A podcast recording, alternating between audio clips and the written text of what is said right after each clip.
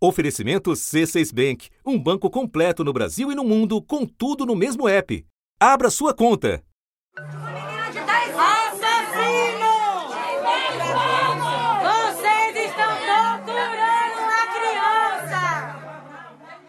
Você vai se lembrar desse caso. Os gritos de protesto foram ouvidos na frente de um hospital no Recife em 2020, quando uma menina de 10 anos foi internada para interromper uma gravidez. A criança precisou viajar do Espírito Santo até Pernambuco para ter acesso a um procedimento garantido por lei a todas as vítimas de estupro. O sofrimento nesses últimos dias foram terríveis para ela, as ameaças que sofreu, né? Então tem crianças sendo violentadas, engravidando e, le e levando a gravidez até o termo. Muitas vezes é, a gente só conhece o caso com complicações. Esse caso amplificou a dificuldade que muitas mulheres, muitas meninas enfrentam para conseguir um aborto previsto em lei no Brasil.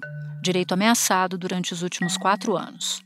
Nós vamos estabelecer políticas públicas para o bebê na barriga da mãe desta nação. Okay? O governo Jair Bolsonaro assinou medidas que impuseram barreiras às mulheres em busca de atendimento, como a que obrigava os médicos a comunicar o procedimento à polícia e a cartilha direcionada aos hospitais, chamando todo aborto induzido de crime. Esse documento do Ministério da Saúde, na prática, pode limitar ou obstar o acesso aos cuidados em saúde de mulheres e meninas em decorrência de sua imprecisão técnica e de sua inconsistência científica, gerando em mulheres e meninas e em profissionais de saúde medo, coerção e uma sensação de insegurança jurídica. Em janeiro deste ano, o governo recém-impossado revogou a diretriz. No entanto, os desafios para simplesmente cumprir a lei seguem enormes.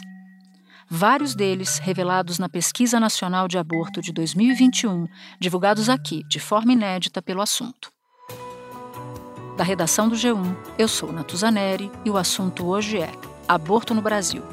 Por que este é um grave problema de saúde pública e o que a discussão sobre a interrupção da gravidez diz sobre os direitos reprodutivos das mulheres. Eu converso com Débora Diniz, uma das autoras do estudo. Ela é antropóloga e professora da Universidade de Brasília. Sexta-feira, 24 de março. Débora, eu gostaria que você nos contasse os principais resultados da Pesquisa Nacional de Aborto de 2021 que você traz aqui em primeira mão para a gente no assunto. Quantas mulheres responderam ter feito aborto e qual era o perfil dessas mulheres? O perfil da mulher que faz aborto no Brasil, ele é o perfil da mulher comum. Isso as séries anteriores da Pesquisa Nacional do Aborto já tinham mostrado.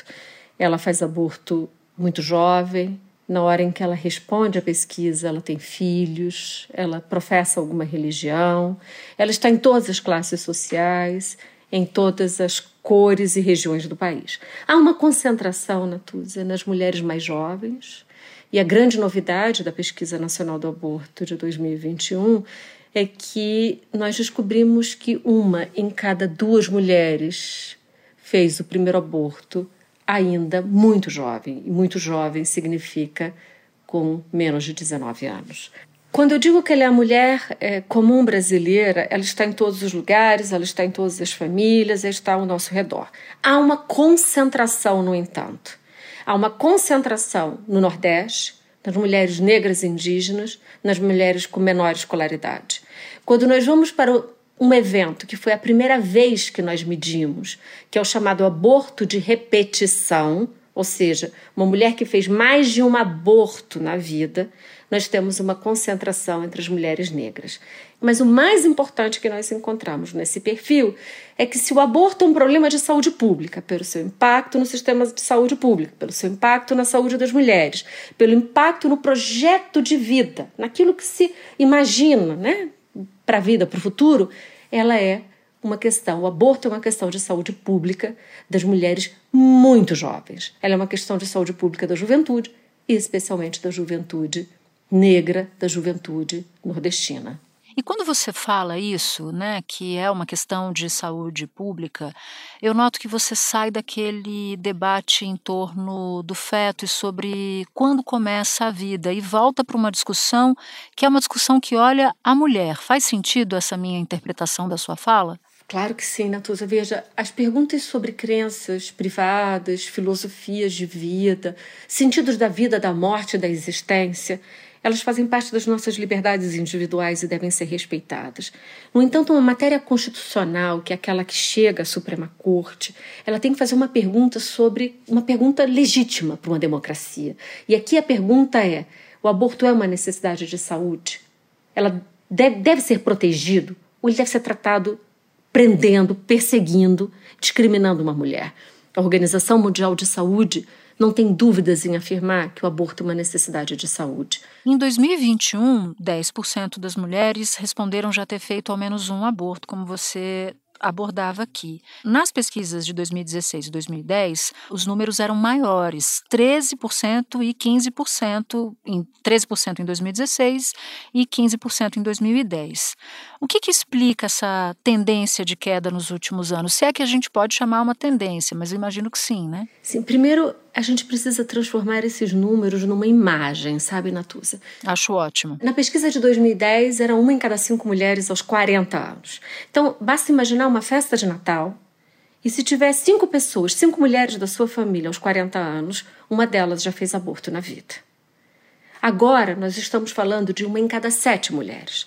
Há uma diferença, há uma tendência de queda, como você diz, que é bastante coerente com a maior adesão aos métodos e com a passagem do grupo de mulheres que foram entrevistadas nesses 10 anos, porque são mulheres entre 18 e 39 anos.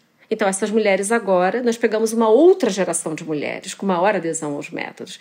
Eu não saberia explicar a tendência de método pelos números da pesquisa, mas por outros estudos que são feitos no campo da saúde reprodutiva, nos mostram que nós temos uma está diminuindo a taxa de fecundidade no país, que é o número de filhos por casal, por mulher, e maior adesão aos métodos. Mas nós ainda estamos falando de meio milhão de mulheres por ano nós estamos falando de que uma em cada duas mulheres que faz aborto no Brasil o fez muito jovem, em condições muito precárias, sob o risco de prisão. Agora, considerando o clima político no país, mais mulheres podem eventualmente ter preferido silenciar sobre esse tema, na sua opinião?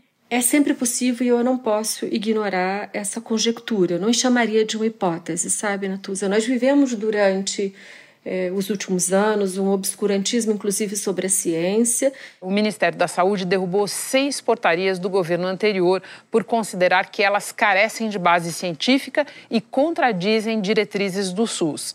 Uma delas exigia que médicos comunicassem à polícia a realização de aborto nos casos autorizados por lei e que fossem preservadas evidências materiais do crime de estupro e que pode um método que foi premiado pela Organização Pan-Americana de Saúde como o melhor estudo em saúde pública das Américas na sua primeira edição, que nós tenhamos agora um viés de não resposta sobre o aborto que nós não tínhamos antes. Mas mesmo assim, veja, antes nós tínhamos um em cada cinco, uma em cada sete, nós estamos falando de muitas mulheres. Mas a sua pergunta também traz uma segunda variável.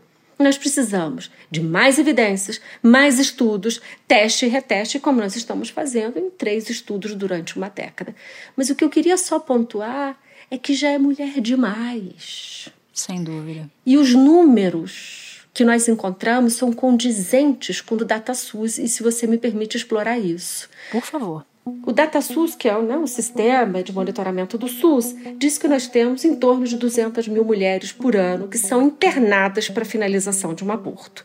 Na PNA, lembra que eu falei o número para você, a Pesquisa Nacional do Aborto, de meio milhão de mulheres, certo?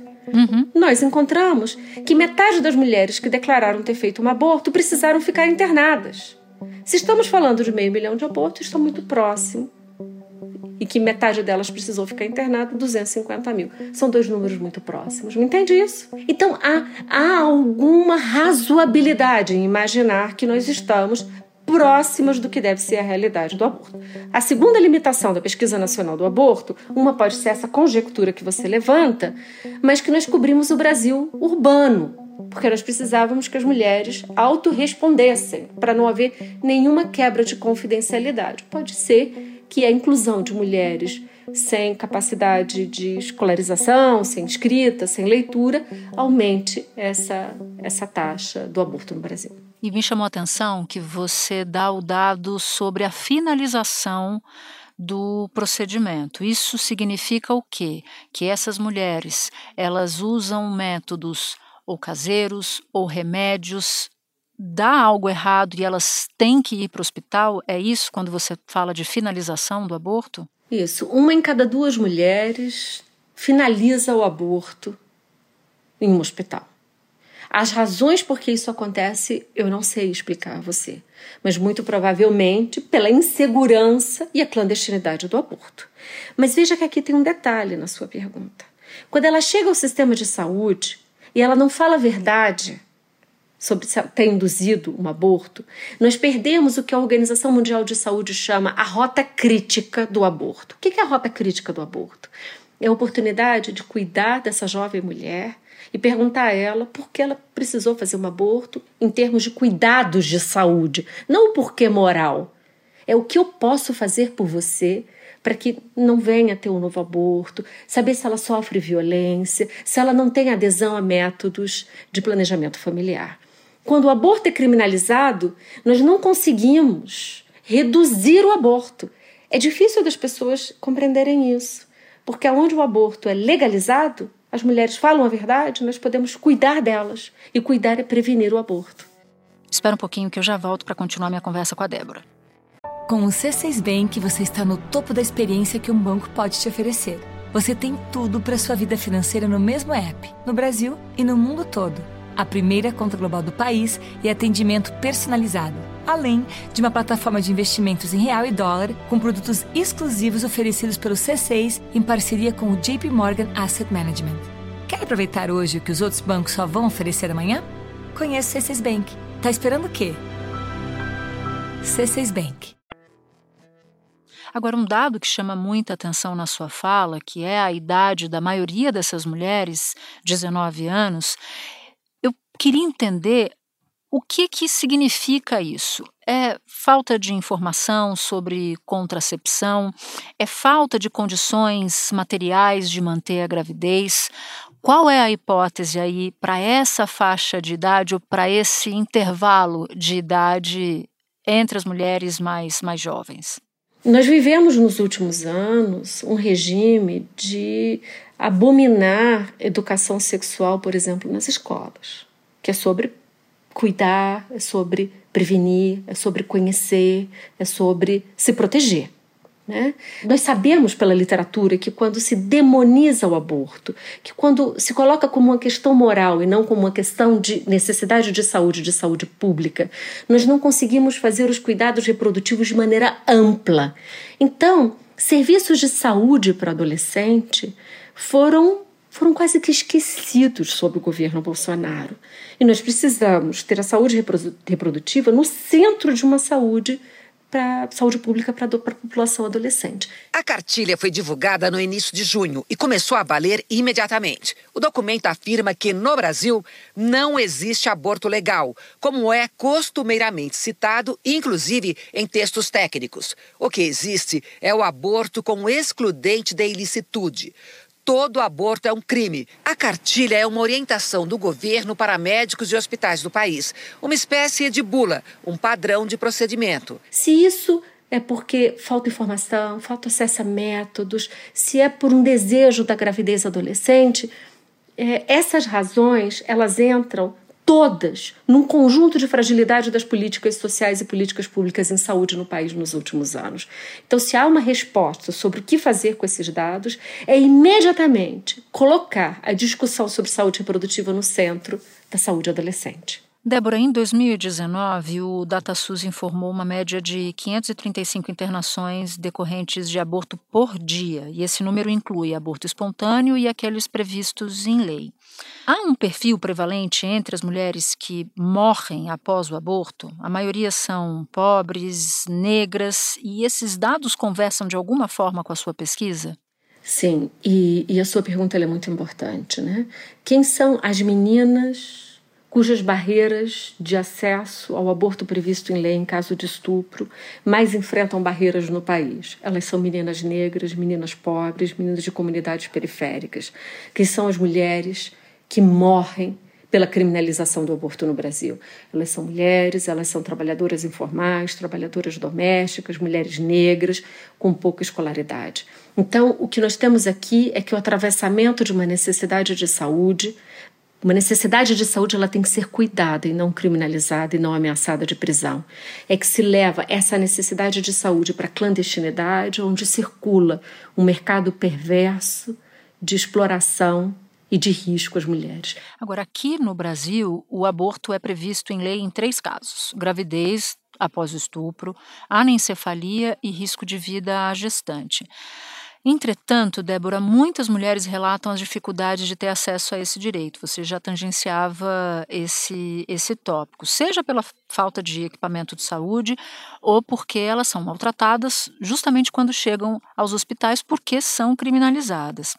Você vê esse ser com a mulher crescer nos últimos anos? É possível mudar esse cenário se você de fato nota esse tipo de crescimento, de, de, de conduta? Eu não tenho nenhuma dúvida de que houve um aumento das barreiras às mulheres serem cuidadas quando elas chegam ao serviço de saúde, em particular durante o governo Bolsonaro, é, inclusive com criação de novas barreiras que foram medidas imediatas quando a atual ministra da Saúde tomou posse, foi revogar medidas é, injustas sobre o acesso ao que nós chamamos o aborto legal, o aborto previsto em lei, que quando uma mulher sofre violência a gestão Lula decidiu tirar o país do chamado Consenso de Genebra, que é um acordo internacional que trata de aborto. A declaração do Consenso de Genebra sobre saúde da mulher e fortalecimento da família foi criada em 2020 por um grupo de governos conservadores, entre eles o então governo brasileiro. A saída do Brasil foi anunciada numa nota conjunta divulgada por quatro ministérios: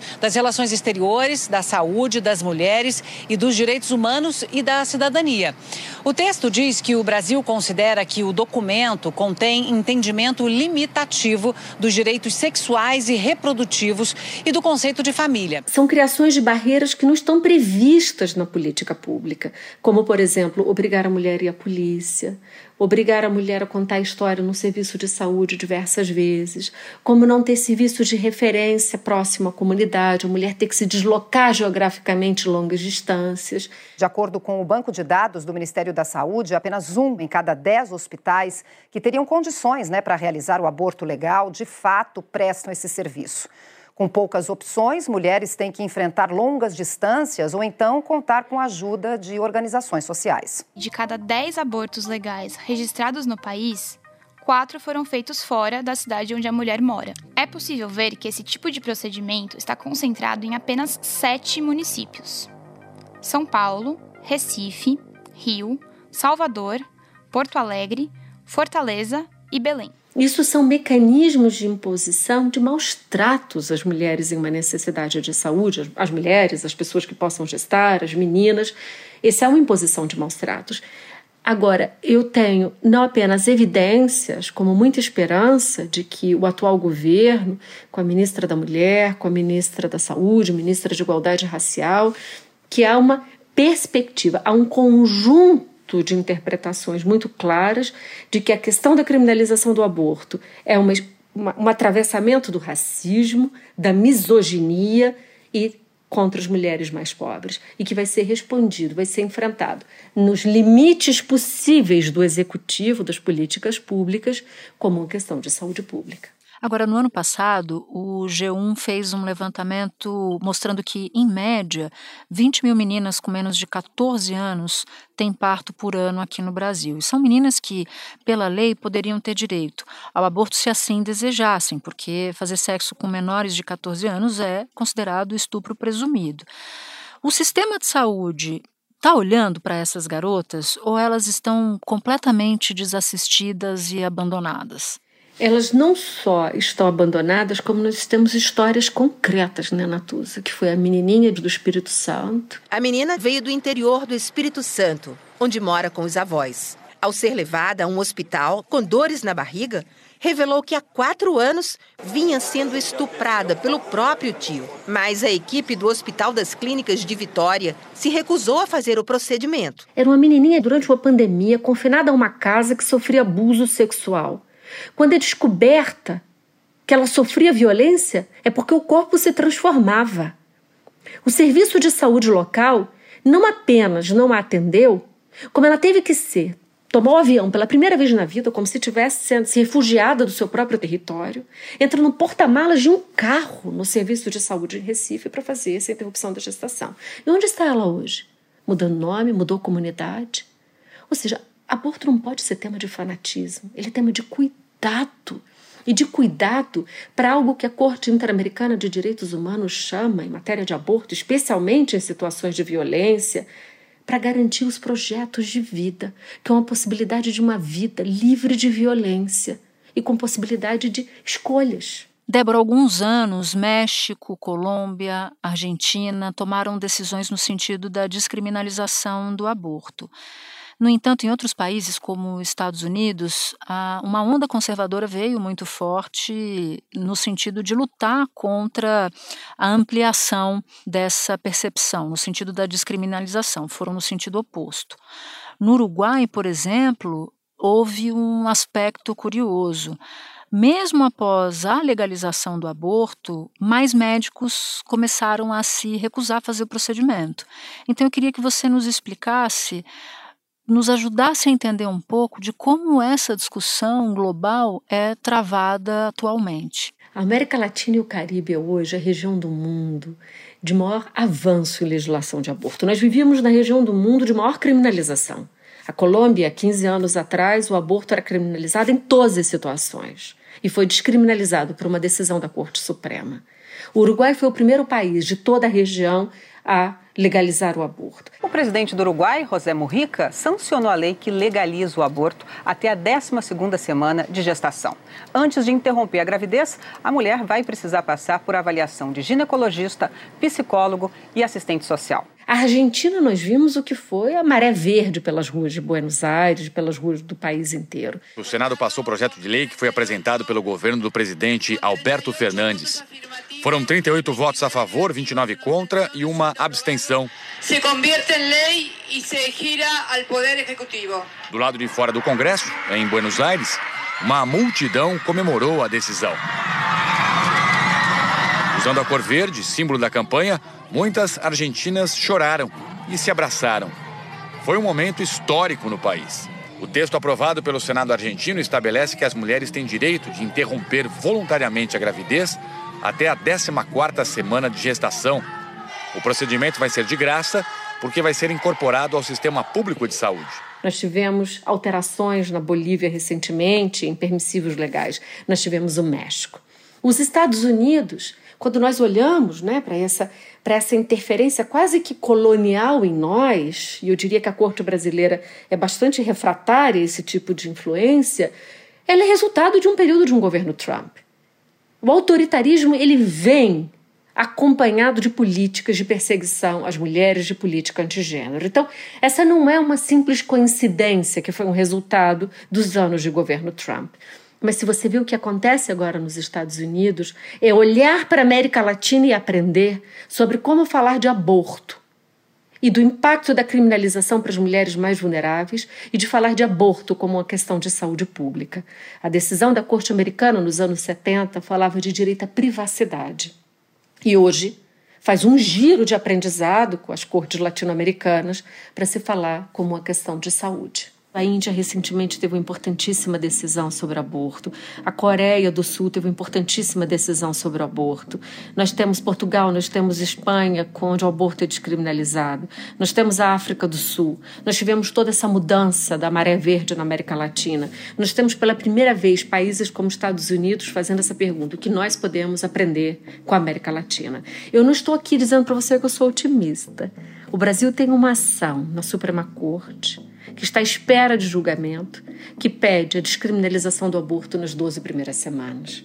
O Supremo Tribunal Federal, durante a pandemia de Covid, viveu o seu protagonismo de tomada de decisões sobre proteções de direitos baseadas em uma compreensão de saúde pública ancorada na ciência. E eu diria que novamente se bate a porta do Supremo. A importância de colocar essa matéria em pauta, de enfrentar o julgamento, que eu espero muito que seja um julgamento positivo, mas se assim não for, é parte de uma história de que essa corte vai ser convocada a responsabilidade de solucionar essa matéria no século XXI em consonância a uma região, em uma das regiões de maior protagonismo sobre a matéria de aborto e direito das mulheres no mundo, que é a América Latina. Débora, eu te agradeço enormemente, primeiro por você disponibilizar essa pesquisa, esses dados com exclusividade aqui para quem ouve o assunto, e segundo pelas suas abordagens tão serenas sobre esse, esse tema. Te agradeço muito, muito, muito por ter vindo aqui falar com a gente. Obrigada a você, Natuza. Um abraço, viu? Este foi o assunto podcast diário disponível no G1, no Globoplay, no YouTube ou na sua plataforma de áudio preferida. Vale a pena seguir o podcast na Amazon ou no Spotify, assinar no Apple Podcasts, se inscrever no Google Podcasts, no Castbox ou no YouTube e favoritar na Deezer.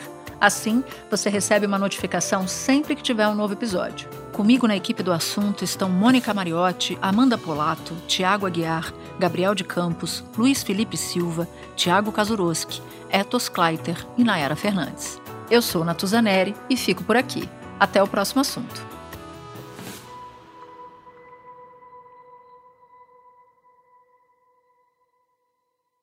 Você no topo da experiência financeira que um banco pode oferecer. Escolha um banco completo no Brasil e em qualquer lugar do mundo. Abra sua conta no C6 Bank.